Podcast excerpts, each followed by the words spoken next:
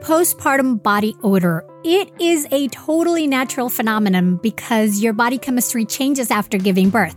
And so sometimes that means that what worked before is no longer effective. But I am excited to say that now there is a solution for that stubborn odor. The Sugar Sugar Postpartum Deodorant is a completely natural deodorant made by a postpartum mom who went through it herself and it works by eliminating and preventing bacterial body odor without covering up your skin's comforting smell to your baby while giving you 12 hours of odor control. And let me tell you, it actually works. Here at the house, we've all been trying it and loving it. Now, before you think, ew, you're sharing a deodorant with your husband and daughter, let me explain that this full body deodorant comes in a convenient pump applicator that lets you apply it anywhere on your body with no bacteria traveling on the deodorant, so no ew involved. We also love that the Sugar Sugar Postpartum Deodorant has a delightful natural scent of USDA certified organic extracts that smell like a pink sugar cookie with lemon frosting. I thought this would be a little strange, but it's actually amazing. Also, the Sugar Sugar postpartum deodorant is free from artificial fragrances and any kind of xenoestrogens or herbs that can interfere with breastfeeding. Find your Sugar Sugar postpartum deodorant at postpartumdeodorant.com. That's postpartumdeodorant.com and use the code BIRTHFUL for 20% off through the month of May. Get your Sugar Sugar postpartum deodorant now at postpartumdeodorant.com and start smelling more like yourself again. Ugh, I love Jenni Kayne. At this very moment, I'm feeling so comfy and cozy as I'm practically getting a hug from my Jenni Kayne crop cashmere cocoon cardigan. I am enjoying this sweater so much that I've been living in it all spring long. And with Mother's Day just around the corner, this is a feeling you can gift all the well deserving moms, moms to be, and mother figures in your life by giving them the gift of Jenni Kayne. Along with bringing you this episode, Jenni Kayne is a California brand through and through, and their staples make getting dressed so super easy. Think minimalist and effortless, but totally refined. Jenni Kayne means luxurious cashmere sweaters, iconic accessories, elevated versions of your everyday basics, plus the most incredible home essentials. For a limited time, Birthful listeners get 15% off their first order. Go to jennikayne.com and use the code BIRTHFUL15 to get 15% off and support the show. Jenni Kayne is known for their quintessential sweaters, with their cotton collection providing you with the perfect everyday pieces as the days get warmer. But they also have gorgeous sundresses in a variety of silhouettes for any occasion and spectacular sandals to go along with them. Find the perfect Mother's Day gift or curate your new spring go tos at jennikayne.com. Birthful listeners get 15% off your first order when you use the code BIRTHFUL15 at checkout. That's 15% off your first order at J E N N I K A Y N E dot com, promo code BIRTHFUL15. Get yourself and the mothers in your life the gift of Jenni Kayne. Welcome to Birthful Mighty Parent or Parent to Be. I'm Adriana Lozada, and here we are at the last episode of our Birth Beyond the Clinical Experience series. And for this episode, I wanted to close us out with a story that really brings to life the concepts that we've been talking about during these past few weeks mainly looking at birth through a physiological lens to harness the power of supporting your hormones leaning into your sensations from a place of curiosity, discovering what the transformative experience of birth means to you, and even finding bliss in the messiness of it all so you can connect with the immense, immense fierceness inside you.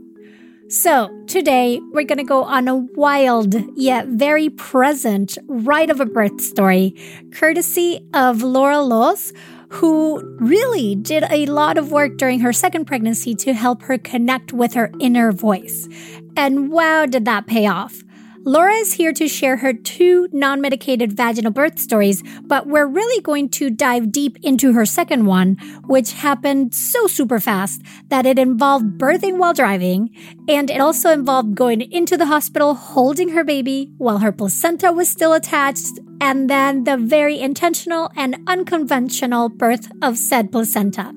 What stood out the most for me, aside from, you know, the having a baby in the car part, was how incredibly present, calm, and pragmatic Laura was about taking charge of every part of her birth, but also in an extremely fluid and non controlling way. It was quite a balancing act. You're listening to Birthful, here to inform your intuition. Welcome, Laura.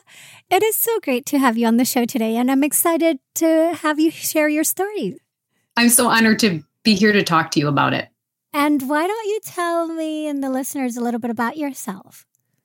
So, I am a mother to two. I have Zechariah and then Leonidas.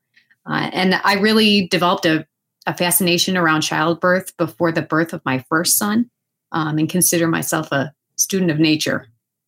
So, since you already had like a curiosity and the inclination towards learning about birth before you were even pregnant, so when you realized you were pregnant, what did you do to prepare, or were you already doing something in anticipation? So, really, I started preparing when I found out that I got pregnant.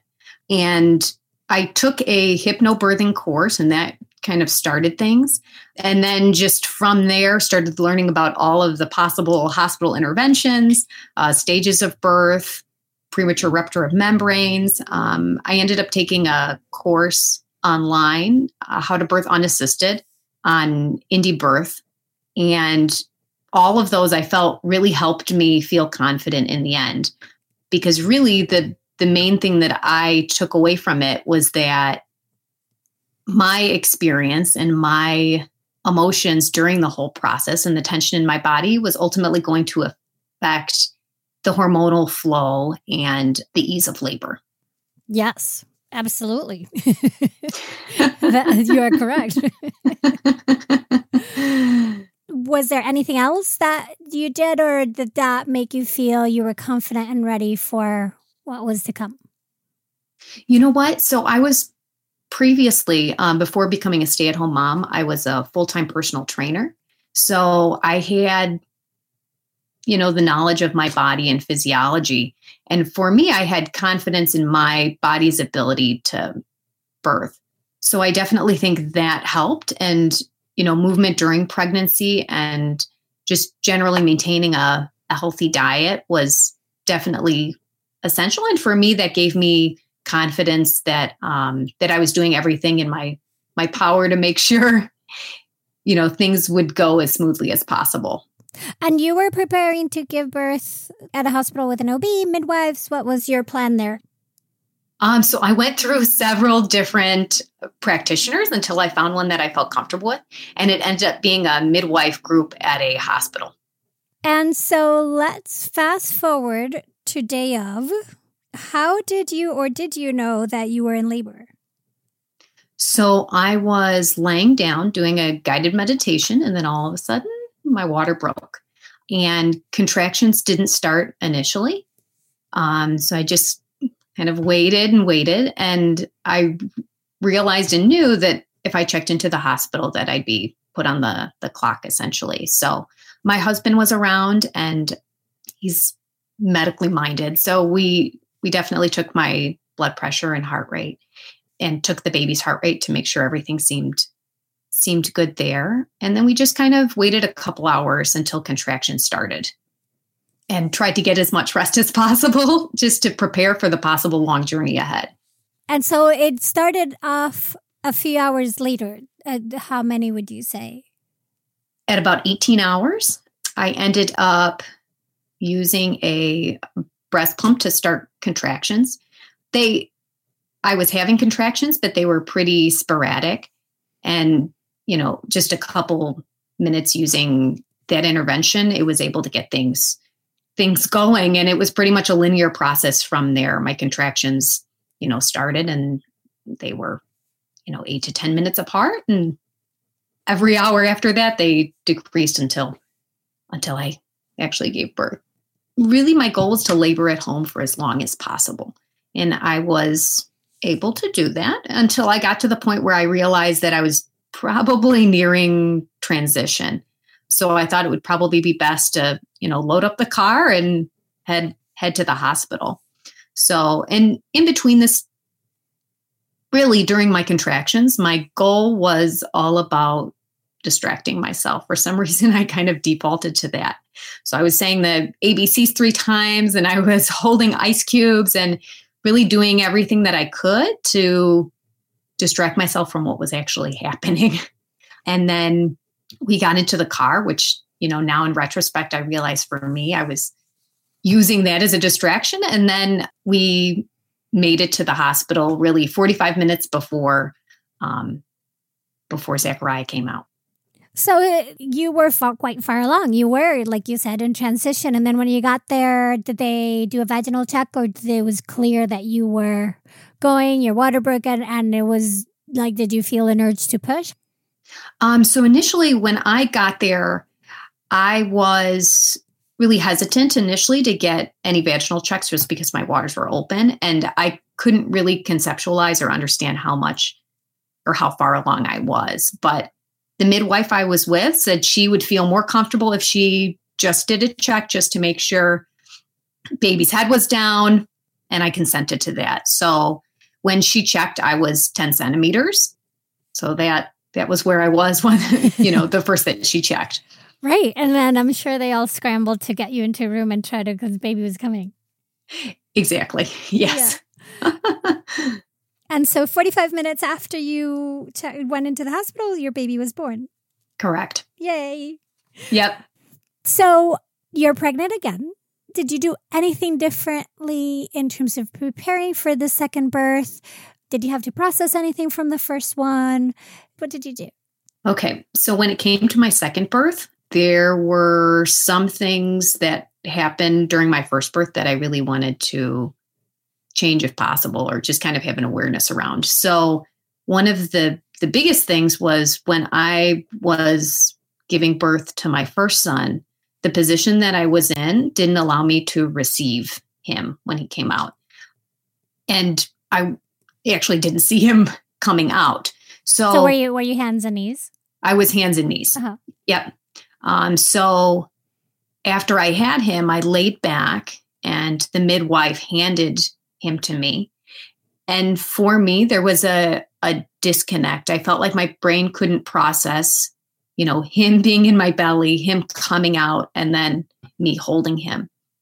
So this second time around, it was really important to me, if I could, to receive my own baby and see what was happening because ultimately I felt like that affected the hormonal flow and my ability to bond with him right after because I was trying, my brain just couldn't understand what had happened. Um, so that was one of the, the biggest things. And then the other thing was I really wasn't um, present or autonomous when it came to the birth of the placenta. So in the hospital, you know, in the back of my mind, I knew, okay, at some point, you know, it's going to be time to birth my placenta.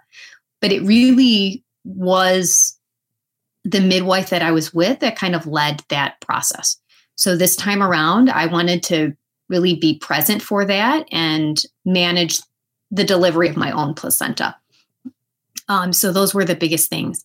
And then for me to be able to do that, I felt like I needed to be even more confident and comfortable than I was the first time through. So I ended up taking retaking the indie birth course and then that's how I found the birthful podcast because certain things came up and then I searched for more podcasts and more information whenever any fears would pop up about in the childbirth process. So that was definitely really helpful. The other thing that I did is I felt like I needed to develop a better relationship with my inner voice. And at first, I had no idea how to do that. But as I was searching, I came across Jess Lively's podcast, and she has an episode on communicating with your inner voice. so throughout my pregnancy, this was a practice for me. Anything that would come up, whether it be, you know, challenges with people or challenges in my own sense of self and my own confidence, I started to get practice on consulting with my inner voice and hearing what maybe something greater than me or greater than my mind was able to process. So that definitely helped. And then I, in the evenings, if I wasn't able to sleep, I did yoga nidra. Um, so essentially, that's yogic sleep or where your body's asleep but your mind's awake. And through that, I was able to really get into my body and feel the energy within it in order to remove blockages or essentially to prevent prevent blockages from preventing the flow of energy um, because really having a calm mind is important for a, a properly functioning body so those were definitely important to me just developing that relationship with myself and then learning more based on kind of calming my fears from some of the stories that I had heard of the people around me since giving birth to my first son because there were stories that I heard about people who things didn't go as planned. And I had to wrap my mind around that and how things are managed in a hospital setting or independently or unassisted if if it came to that. Mm. And I have to commend you for all you did because truthfully, I mean, we always talk about how birth is so unpredictable, and that is true. But there's lots of things that are under your control and primarily mm-hmm. how you show up and how you support your own process that's happening in your body and it's a super complex multi-layered process of mind body and chemistry and positioning and your spirit and all the things you birth with all of it not mm-hmm. just one part your logical neocortical thinking brain is maybe the one you shouldn't invite to the party. But yes. but other than that, invite all the other other parts of you to this process.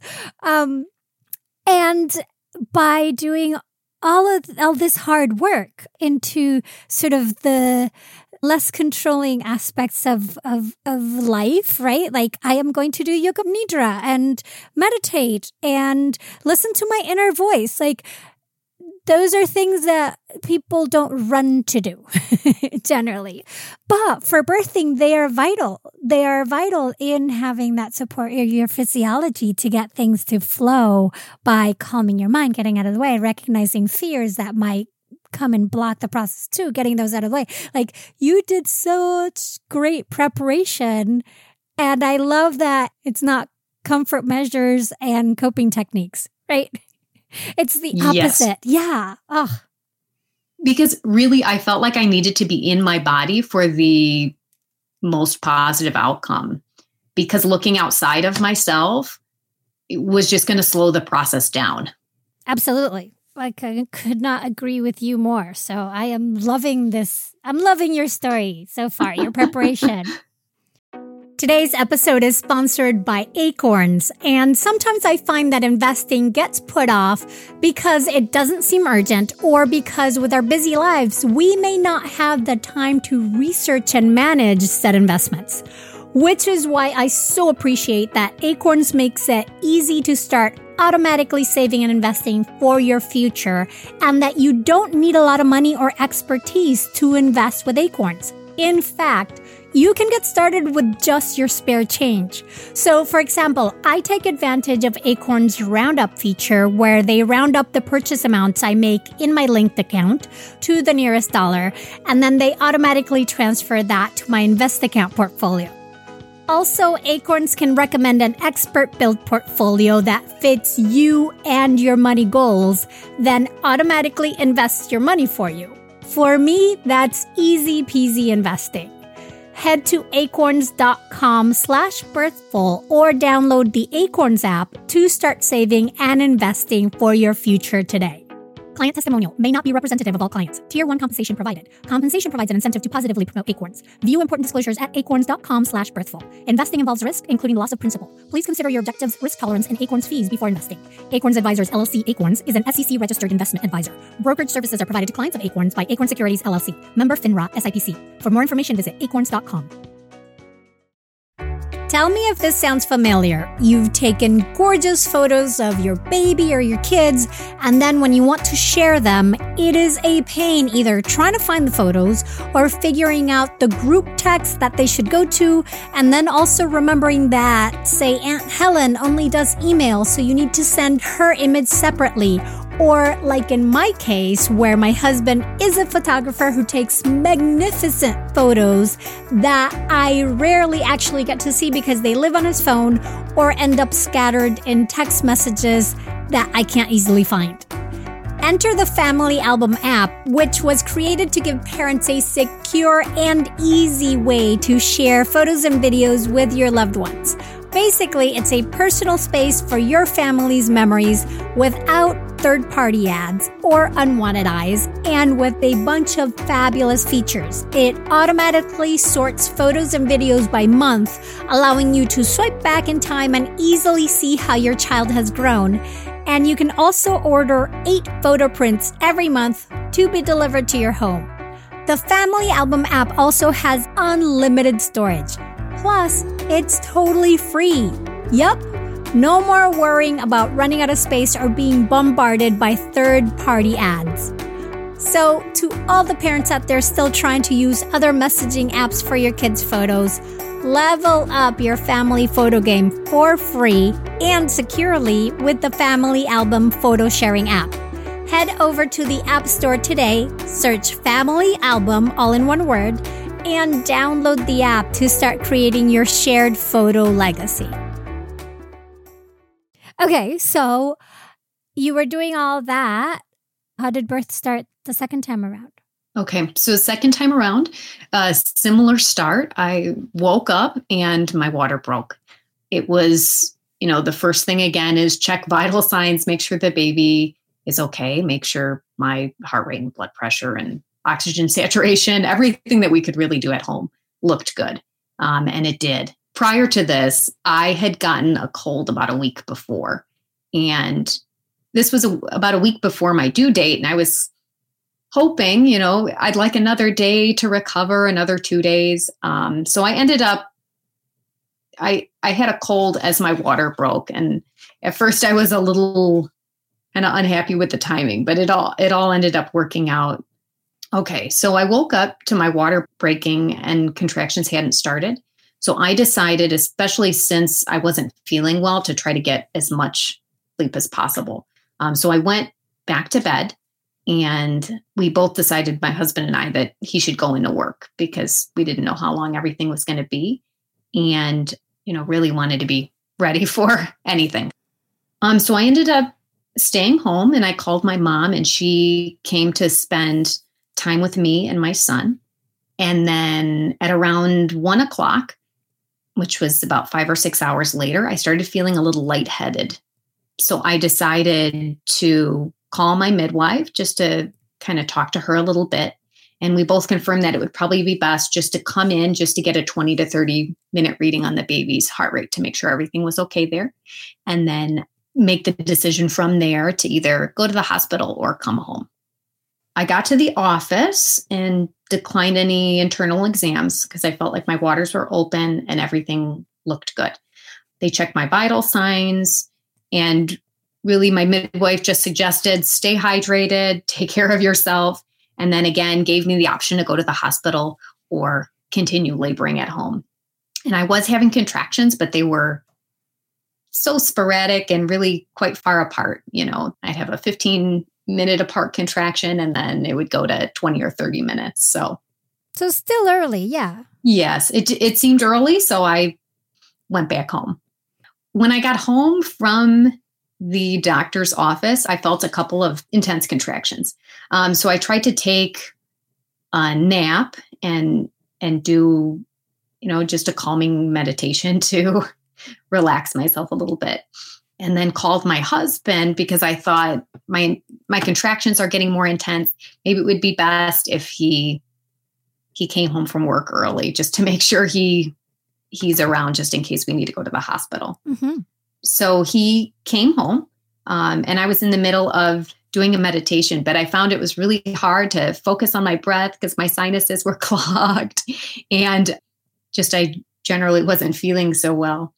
So at some point, I I told my husband I think it would be best just to pack up the car just to make sure we have it ready. And I was laboring, you know, in my bed and just trying to stay as relaxed as possible.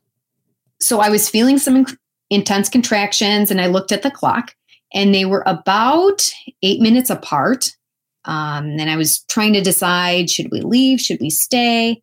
And Jonathan came into the room after packing the car. And I said, I think we should go now. Let's at least get to the car, go on the way to the hospital. I'm not sure if I wait any longer if I'm going to be able to make it to the car.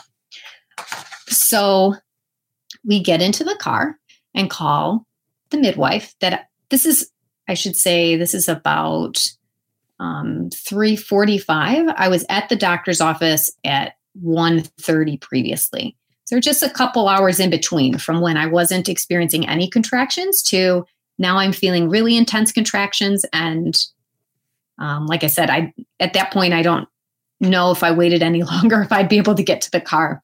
Um, so I'm feeling the intense contractions. We're in the car and we give my midwife a call and just let her know we're on the way to the hospital. And she says that she's already there and she's waiting for us. And it was in that process that I realized how relaxed I was able to stay in between contractions. And that was one of my my biggest goals.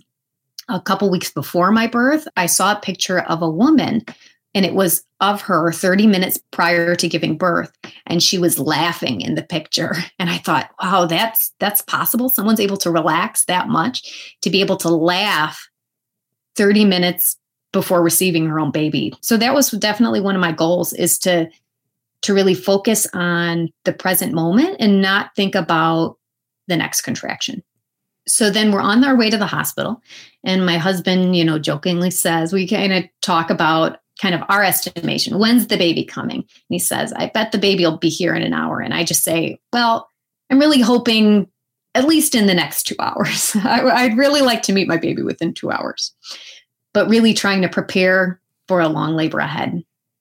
15 minutes later, I asked Jonathan if he's been timing contractions. We're in the car about 10 minutes away from the hospital. And he says the next one, the, the last contraction was three minutes apart and then the one after that was two minutes. And then the next contraction that came, I started making the involuntary low groan that I know means the baby is coming. Um, and my husband knows it too. So we're in the car, I'm in the passenger seat, my husband's driving, and we're about a mile from the hospital.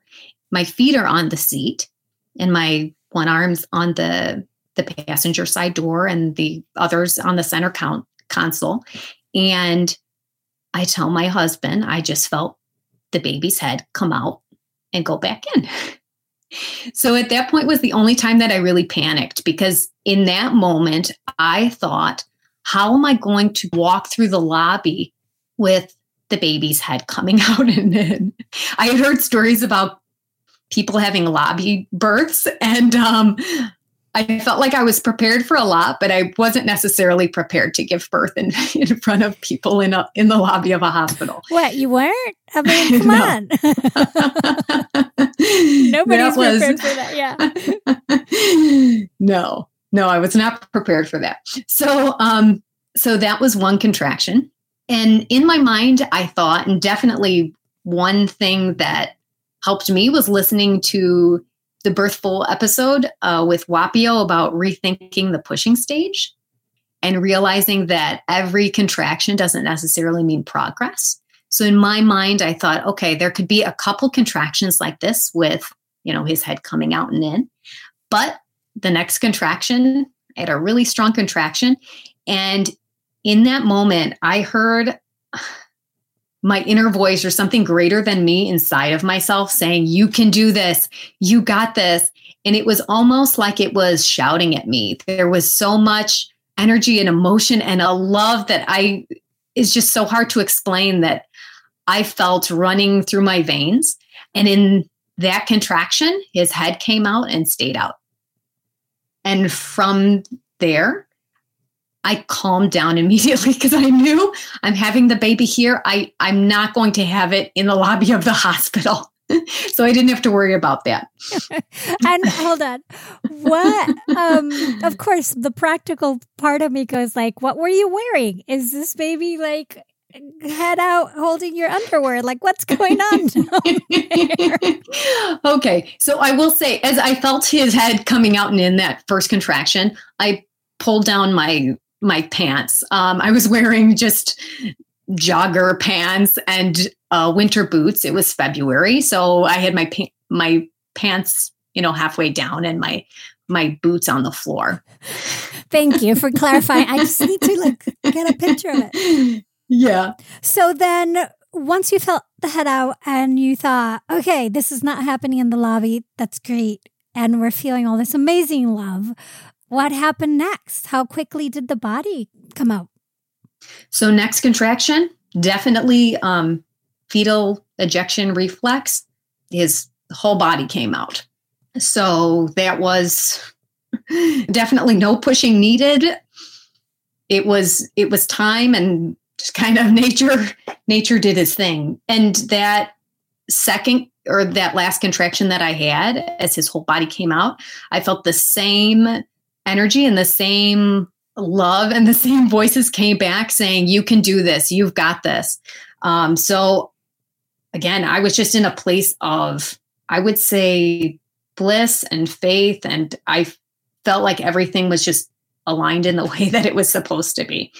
And then from there, I was able to fully just slowly help him descend to the seat. So I know often people you know say if if you how are you supposed to catch your own baby? And really i was so low to the seat. I had um i was in a half kneel position. So i was just able to you know slowly help lower him to to the seat. And by this time had your husband pulled over and stopped the car or was he still driving he didn't he was still driving um i think at one point i said could you pull over? And he just was like, oh, okay, we're, you know, we're so close. I'll just keep going. And the area around the hospital is residential. So there's a lot of stop signs around there that he was just, uh, he said they were rolling stops. I think he, he blew quite a few stop signs trying to get to the hospital. And we were, uh, when uh, Leo came out, we were about four blocks from the hospital at that point. Okay, so then he just kept going. He just kept going. Okay. so as he's trying to get you to the hospital, what were you feeling then and what happened next? So definitely my instincts, you know, just kicked in. Uh, looking at him, just checking for signs of life. How does he look? How does his nose look? Does he need to be suctioned? Just kind of examining him and ready to do anything that I I needed to. But he looked really good. So then I brought him to my chest to keep him warm. And just remember, I just remember saying and trying to reassure him with, You're safe. We love you. Um, everything is well. And we drove into the turnaround for the lobby of the hospital. So at that point, my husband got out and I waited in the front seat. Um, and I pulled up my pants. I still had still hadn't birthed the placenta. So I had the cord out and Leo on my chest. And he went into the lobby and asked for a, a wheelchair or a gurney. And the staff there were they were really confused and luckily there was a, a patient that um, a patient or maybe a visitor there in in the lobby that overheard what was what was happening and he ran out because he saw a wheelchair and he came out to get me. So my husband took off his sweater and then handed it to me to help wrap the baby up and i got out of the car and got into the wheelchair and then the the kind gentleman that was there to help us pushed me um, straight to the elevators and i said i need fourth floor labor and delivery we got into the elevator and I think it was a full elevator too. And we're just kind of all looking around. I'm holding the baby. I've got the cord. Then the, the midwife was there to, to meet us when we got up there. Uh, the elevator ride. Right now, just here, just, you know, just birth my baby, waiting for the placenta, yes. going to labor maternity. Uh, what was going through your head then? Do you remember? What was going through my head is I wanted to birth my placenta. I wanted to get into the delivery room as fast as possible because that was the second part of my intention is managing the placental birth. I would say that was mainly it, but I felt so good and so happy to be holding my baby and and really my just a couple minutes before his birth I had thought, you know, I had maybe another 2 hours of labor to go. So just being in that space of things happened a lot faster than I could even imagine was pretty awesome. And had you talked with your midwife ahead of time of your desired intentions for being the one in charge of delivery of your placenta?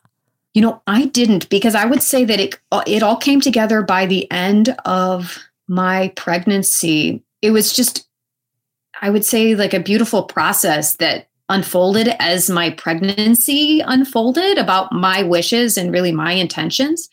Um, and really, it was just through listening to things that I really understood exactly what it is that I wanted in terms of the placenta delivery. So I didn't I didn't talk about it with my midwife, but immediately getting into the delivery room, I said, "Can someone hand me a bowl? I want to get my placenta out." And for them, I think coming in there, they really wanted to inspect me, inspect the baby and wanted me to just kind of lay down and relax. And I had pictured, you know, birthing my placenta in a full deep squat. So, yeah, they definitely were encouraging me as I was trying to squat on the hospital bed to just kind of relax. We'll get your, you know, we'll help you get your placenta out. But I kept kind of voicing what I wanted to do. And after a minute or two, they got me a bowl and I was able to birth, birth my placenta. I'm so happy for you because this is something you really wanted. Yes. But I know from having been in countless births that you need to speak up a lot, mm-hmm. loudly, and repeatedly for something like that to happen because the way we at hospitals, right? The way the culture in which we birth and manage is the word, that third stage of labor is so focused, suddenly triggered into anxiety and a sense of urgency of make sure baby's okay, stop this bleeding. Like everything becomes those two directives, which are definitely important and fair enough. I'm not saying those aren't important. Absolutely. And you had that instinct of as soon as your baby was born, take a look and see that he's all right and all is good. And then bond. I just find that it's often, very often done in detriment of everything else that's going around and all the potential meaning and bonding and other connections that need to be made during that time that physiologically are important both for you and baby. And I do think that that kind of gets taken away, right? Yes. And that's one of the things that I find really fascinating about the shift you had from your first birth to your second birth, in that I think we need that cultural shift. You know, so many people don't even want to see their placenta or are curious about it, but it becomes more of a show and tell of this person is showing me where my baby was, and I am just a, a spectator in that process. And yep. it it requires a lot to get out of that mentality and switch it to something else. Like now, as a doula and tons of births, I'd be like, yeah, give me that bowl. But that was, I was not even anywhere close to that mental space when my daughter was mm-hmm. born. Yeah, I definitely agree. The one thing in retrospect, when I look back at my birth, the one thing that I would have changed is I would have brought my own bowl. so I wouldn't even have to ask. You know, that was just, that was such a minor thing. But for me, that was, the, everything was flowing so well. And I was really feeling good at that point that based on my blood loss, the energy within my body felt good and and vital. So I really, you know, immediately after the birth, I I didn't have fear around that at that point. Mm-hmm.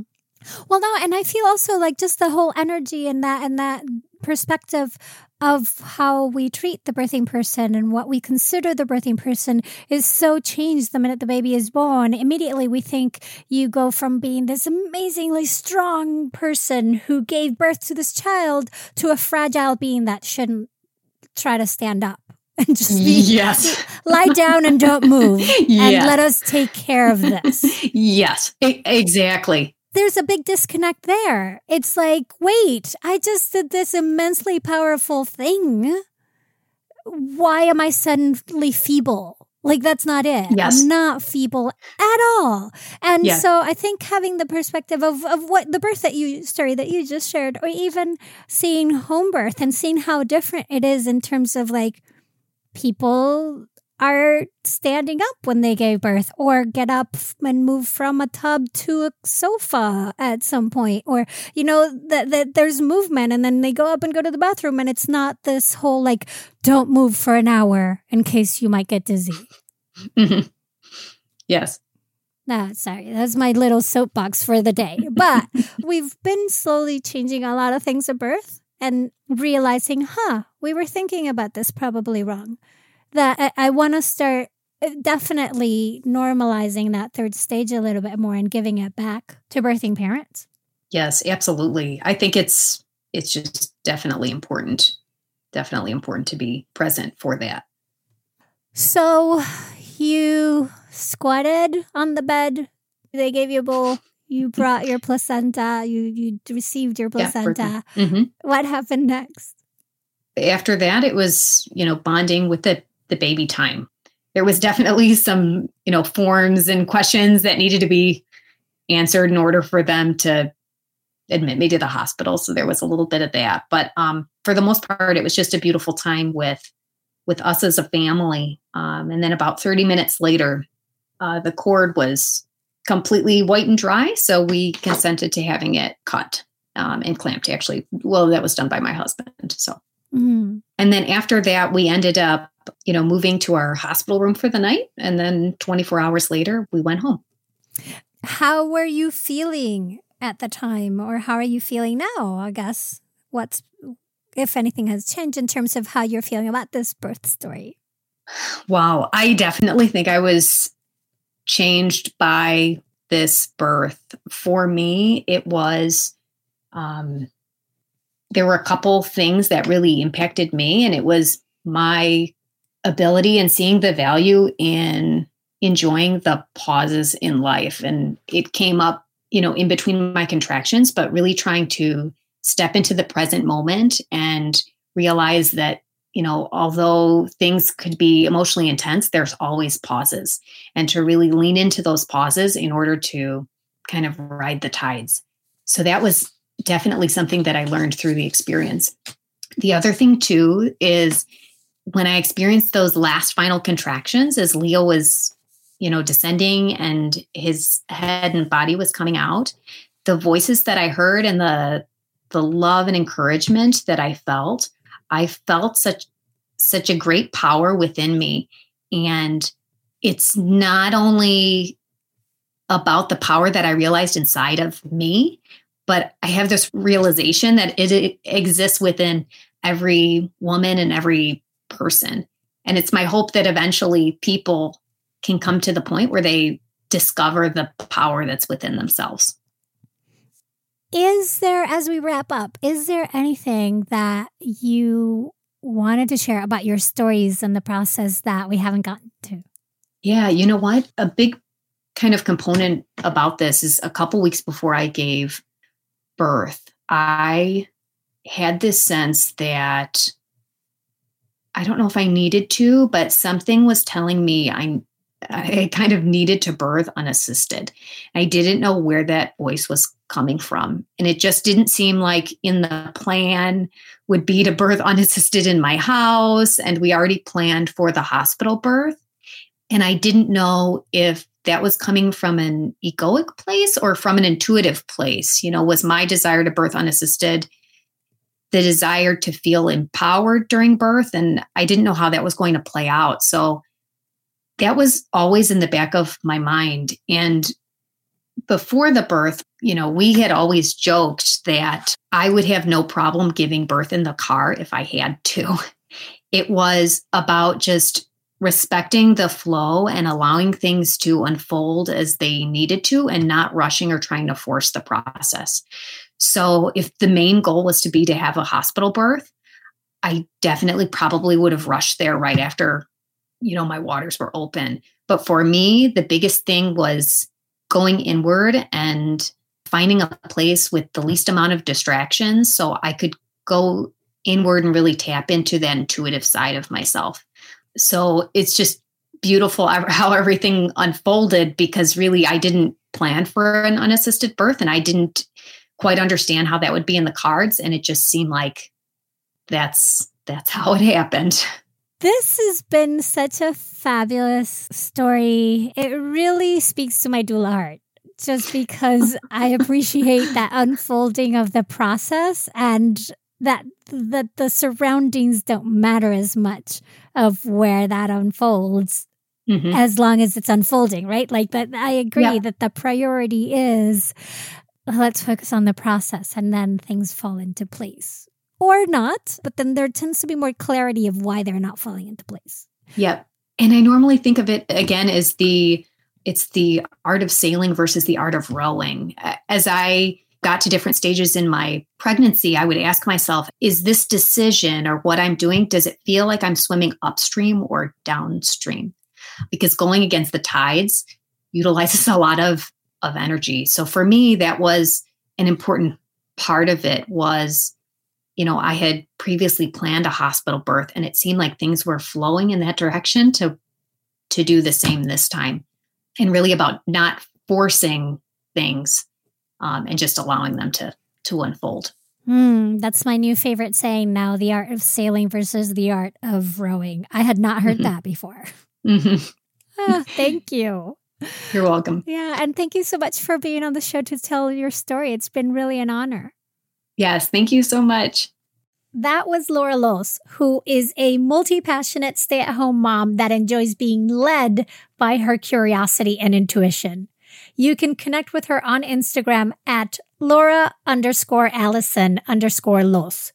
And you can connect with us at Birthful Podcast. In fact, we love it when you take a screenshot of the episode. So you can do that right now if you're not driving and then post it to your stories, sharing your biggest takeaway from the episode.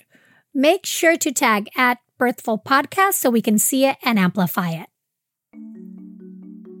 You can find the in depth show notes and transcript of this episode at birthful.com, where you can also learn more about my birth and postpartum preparation classes and download your free postpartum preparation plan. Also, if you find that Birthful is your go to resource for all things pregnancy, postpartum, birth, all the things, then the best way to support us is by taking any one of my classes or trying out some of the wonderful products made by our sponsors. This is what allows us to continue doing this work. Birthful is created and produced by me, Adriana Lozada, with production assistance from Asia Plati. Thank you so very much for listening to and sharing Birthful, telling all your friends. Be sure to follow us on Goodpod, Spotify, Apple Podcasts, Amazon Music, and everywhere you listen. And then come back for more ways to inform your intuition. Hey, Mighty One. Did you know that if you started listening to one birthful episode per day at the start of your pregnancy, your baby would be about three months old before you got through all of them? That is so much birthful. So to ease us into the summer and to help you catch up on your listening, we're going back to releasing one episode per week instead of two. Now you know.